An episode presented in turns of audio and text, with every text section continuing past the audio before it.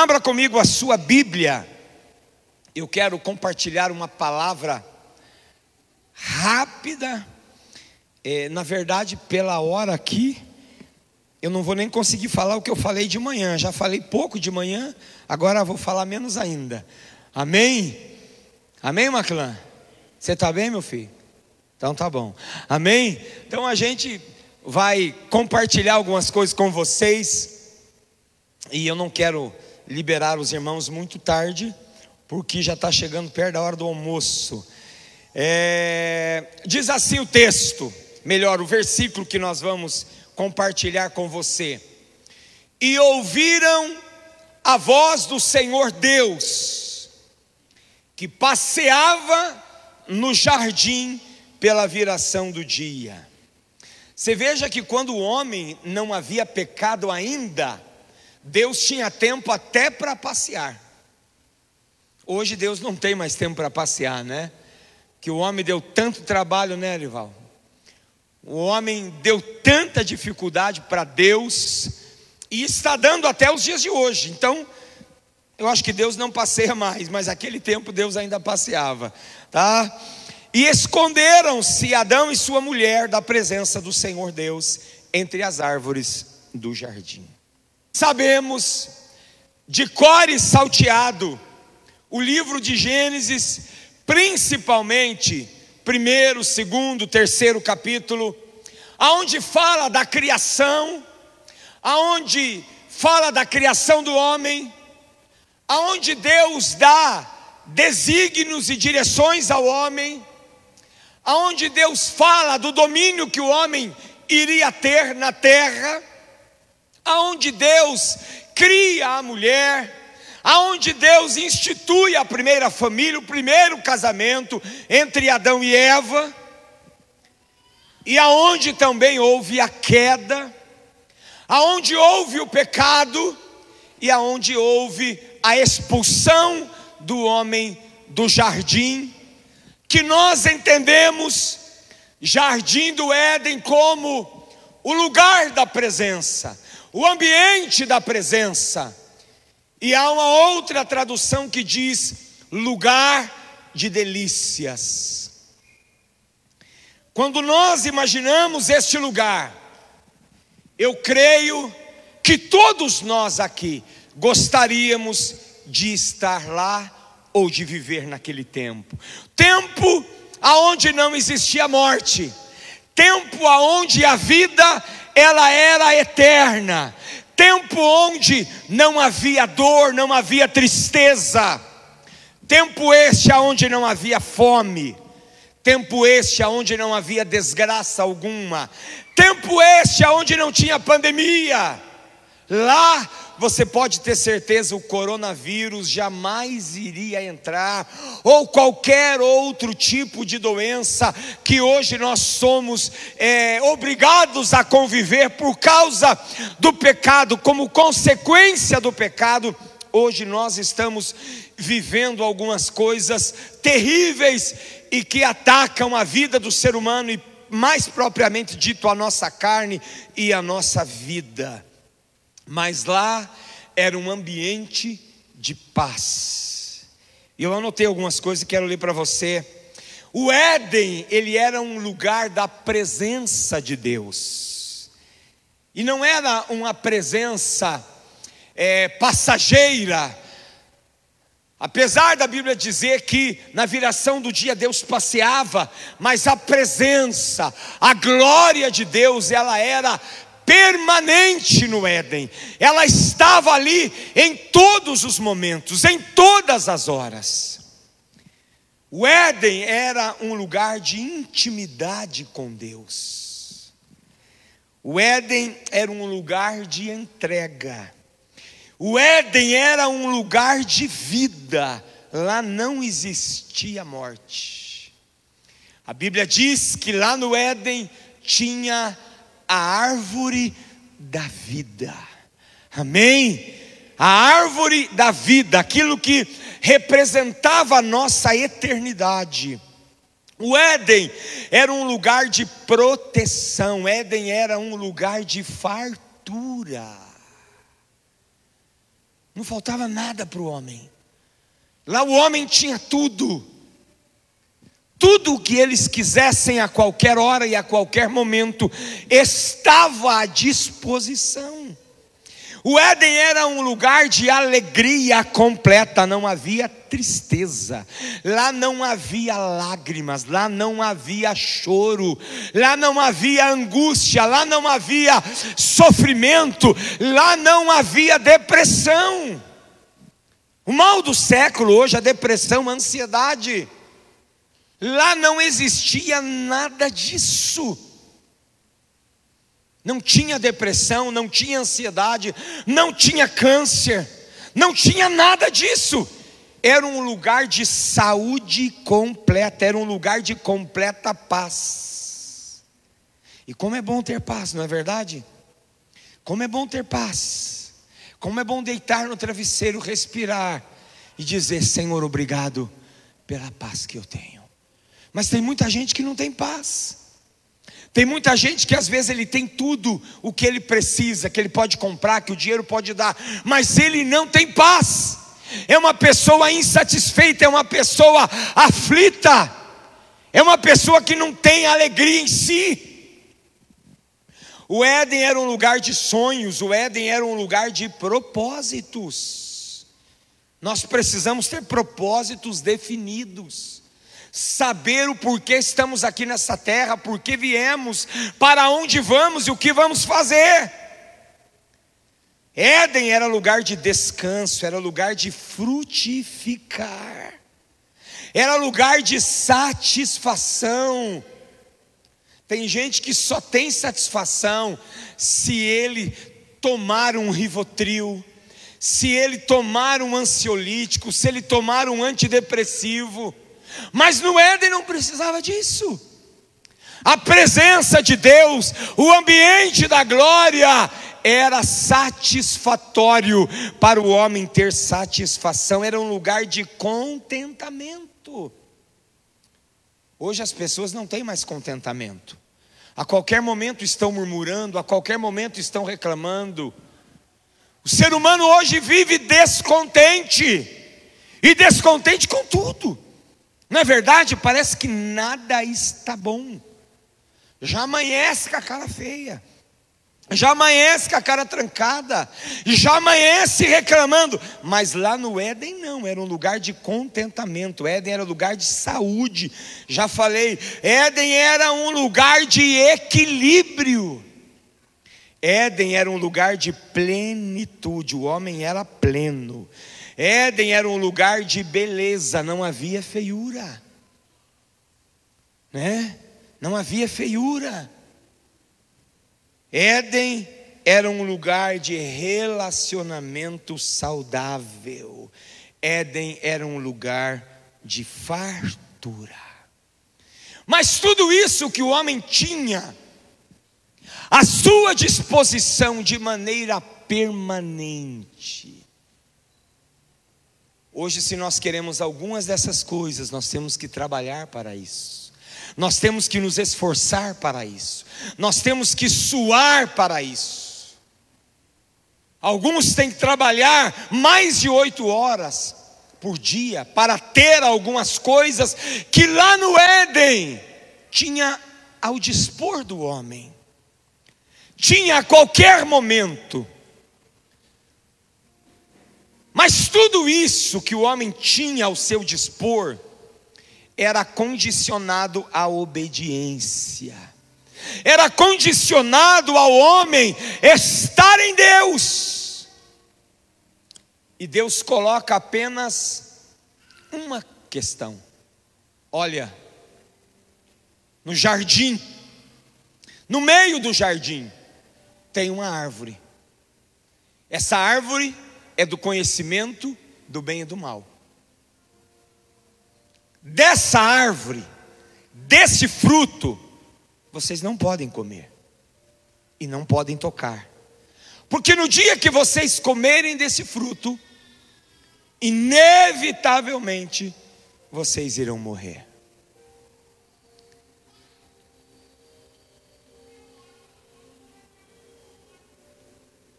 Apenas uma direção. apenas uma direção. Vocês estão animados aí, né, povo? Estão animados. Que bom. Apenas uma direção e, infelizmente, eles fracassam. Eles fracassam. E Deus precisava cumprir a sua palavra. A palavra de Deus não poderia voltar atrás, e a Bíblia diz que a palavra de Deus ela não volta atrás. A Bíblia diz que Deus não é homem para que minta, em Deus não poderia passar um plano por cima. Deus não poderia fazer vista grossa, apesar de amar Adão, de amar Eva, de amar o que ele havia criado. Deus não podia tapar a visão e passar de largo. É como se aquele pecado, aquela transgressão, ela tivesse saltado aos olhos de Deus e Deus viu aquilo. A, a musiquinha pode deixar, pessoal, só não precisa ser tão alto. Tá? Então a gente precisa entender que Deus disse: olha, se vocês comerem, vocês vão morrer. Apesar de Adão ter vivido mais ou menos 900 anos, o cara viveu bastante, né?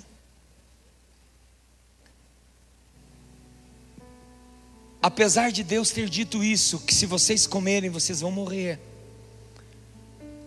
Adão vive 900 anos, mas qual foi a morte que Adão teve? Eu estou citando Adão, mas eu cito Eva junto foi a morte espiritual. Foi a perda dos privilégios, se assim podemos dizer. Foi a perda daquilo que eles tinham ali. A qualquer hora, a qualquer momento. A comunhão permanente, a presença, a glória, a satisfação, o contentamento, enfim, a saúde e tudo mais. E o pecado logo produziu vergonha.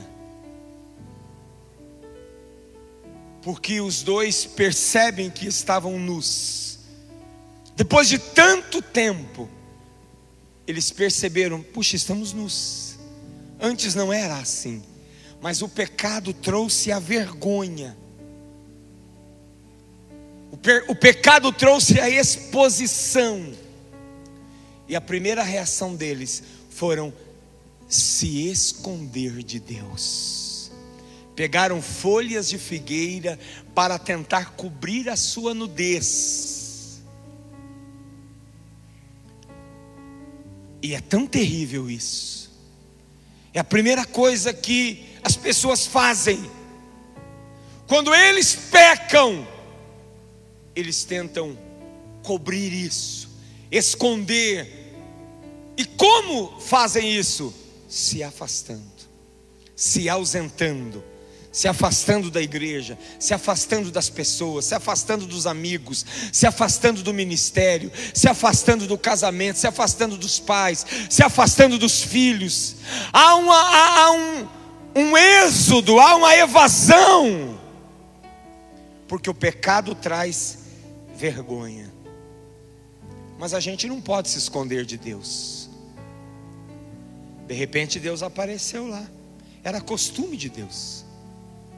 Adão, onde você está, Adão?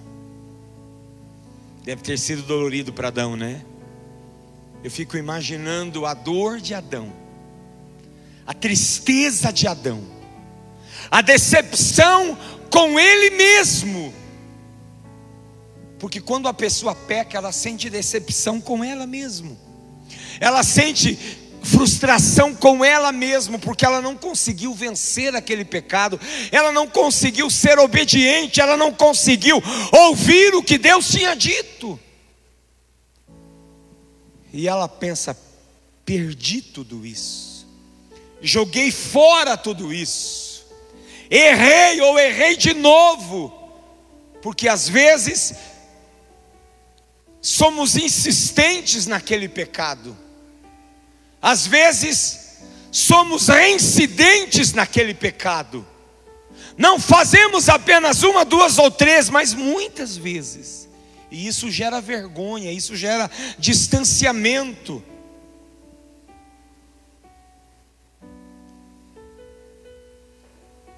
Mas não há como se esconder, diga para quem está do seu lado: não há como se esconder da presença de Deus.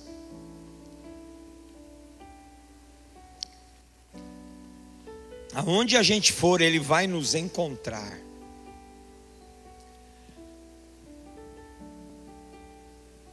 Adão e Eva, ao invés de se arrependerem, eu não sei se teria alguma mudança na palavra final de Deus ali, eu não sei. Eu não sei se Deus inverteria alguma coisa, eu não sei. Naquilo que Deus disse. Mas Adão e Eva não se arrependem naquele momento. Não há um arrependimento naquele momento. Assim, um culpar o outro. E muitas vezes é isso que nós fazemos. Nós não assumimos a culpa. Nós não admitimos a culpa. Raramente chegamos a Deus ou a alguém e dizemos: Olha, eu pequei, fui eu que errei. Deus chega para Adão e disse: Adão, o que você fez? O que, que você fez com tudo que eu te proporcionei. Mais ou menos isso, Adão. Eu creio que nessa palavra de Deus passou um filme na cabeça de Adão e ele foi colocando é, para ele mesmo diante da mesa ali tudo que ele, tudo que ele perdeu com aquela atitude, tudo que ele estava perdendo naquele momento. Adão, o que, que você fez? E Adão, ao invés de admitir, ele disse o seguinte: Senhor, foi a mulher que o Senhor me deu, foi ela, foi ela.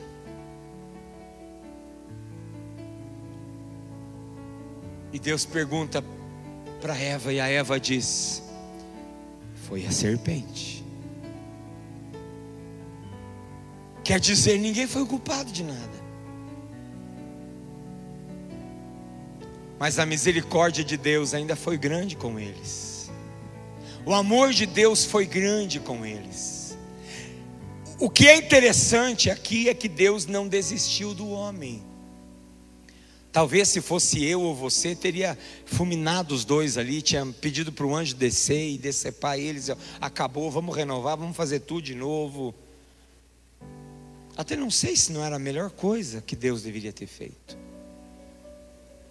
Mas Deus teve amor profundo por Adão, por Eva. Houve consequência do pecado. Qual foi a consequência? A expulsão do jardim. Perderam a aquela comunhão permanente do jardim e foram expulsos. Essa foi a consequência do pecado. Esse foi o preço pago pelo erro, pela desobediência. Pastor, mas e agora? E daí?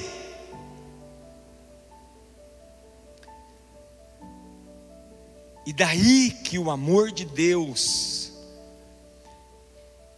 ele foi tão imenso, que está lá em João 3,16, que Deus amou o mundo de tal maneira, imagine esse tal maneira, ele é incompreensível dentro da linguagem humana. Deus amou o mundo de tal maneira que deu seu Filho unigênito, para que todo aquele que nele crê não pereça, mas tenha a vida eterna. Isso quer dizer que na pessoa de Jesus Cristo, tudo aquilo que o homem perdeu no Éden, na pessoa de Jesus é restituído ao homem. Você crê nisso?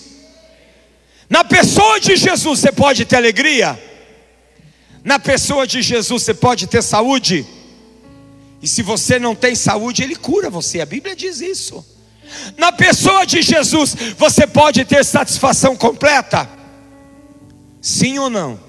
Na pessoa de Jesus, você pode ter plenitude? Na pessoa de Jesus, você pode ter paz? Você pode ter ânimo?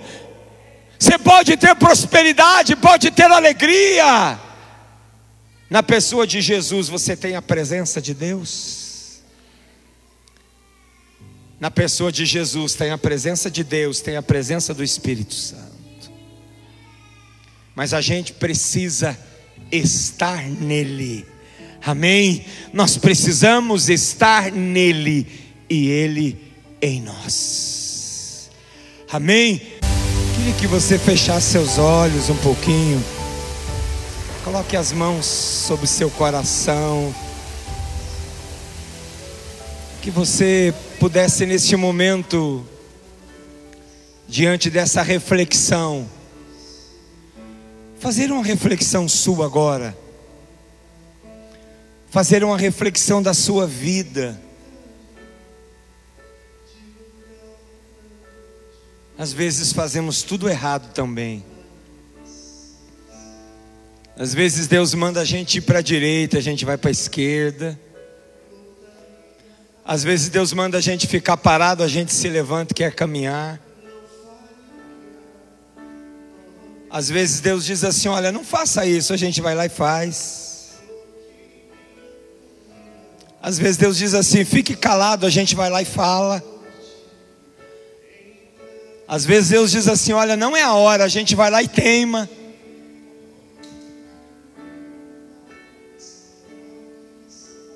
E essa reflexão dessa manhã é para dizer: você fez tudo errado. Você fez o que você não deveria fazer.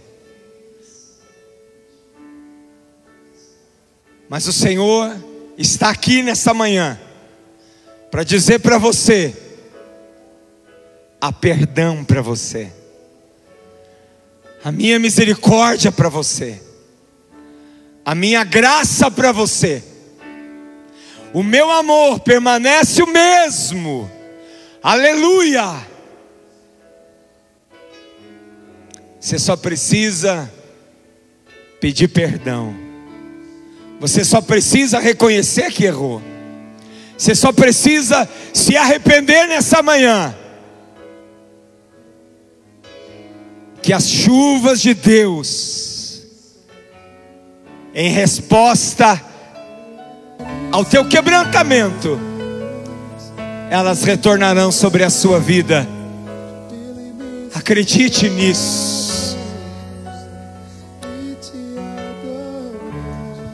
No vídeo, a chuva foi a resposta para a oração de Adão. Não me lembro se a Bíblia fala isso, eu acho que não fala. Mas no vídeo mostra isso. Vamos fazer uma chuva aqui? Quem lembra como faz chuva? Pega a palma da mão, vamos lá. Abre a palma da mão aí, todo mundo abre a palma da mão. Pega um dedo. Começa a bater na palma da mão, um dedo. Ó, mais forte que você puder. Tá goteirando aí, né? Dois dedos. Ó, começou a chover. Três dedos, quatro dedos, cinco dedos. Vamos aplaudir Jesus e adorar o seu nome. Oh, aleluia! Cante essa canção. Adore o seu nome.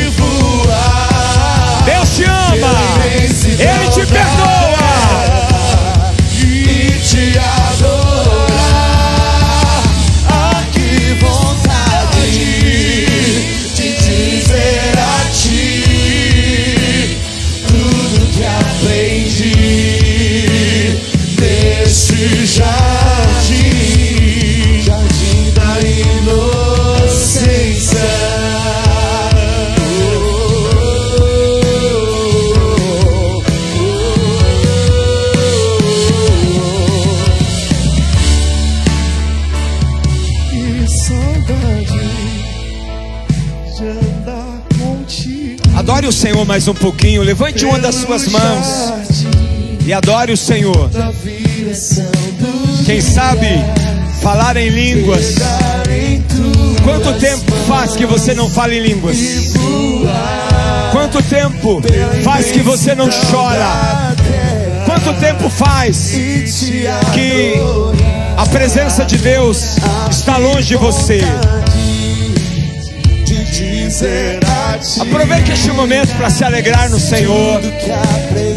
Aproveite este momento para adorar o Senhor, para render o seu coração, para render a sua vida. Faça isso agora.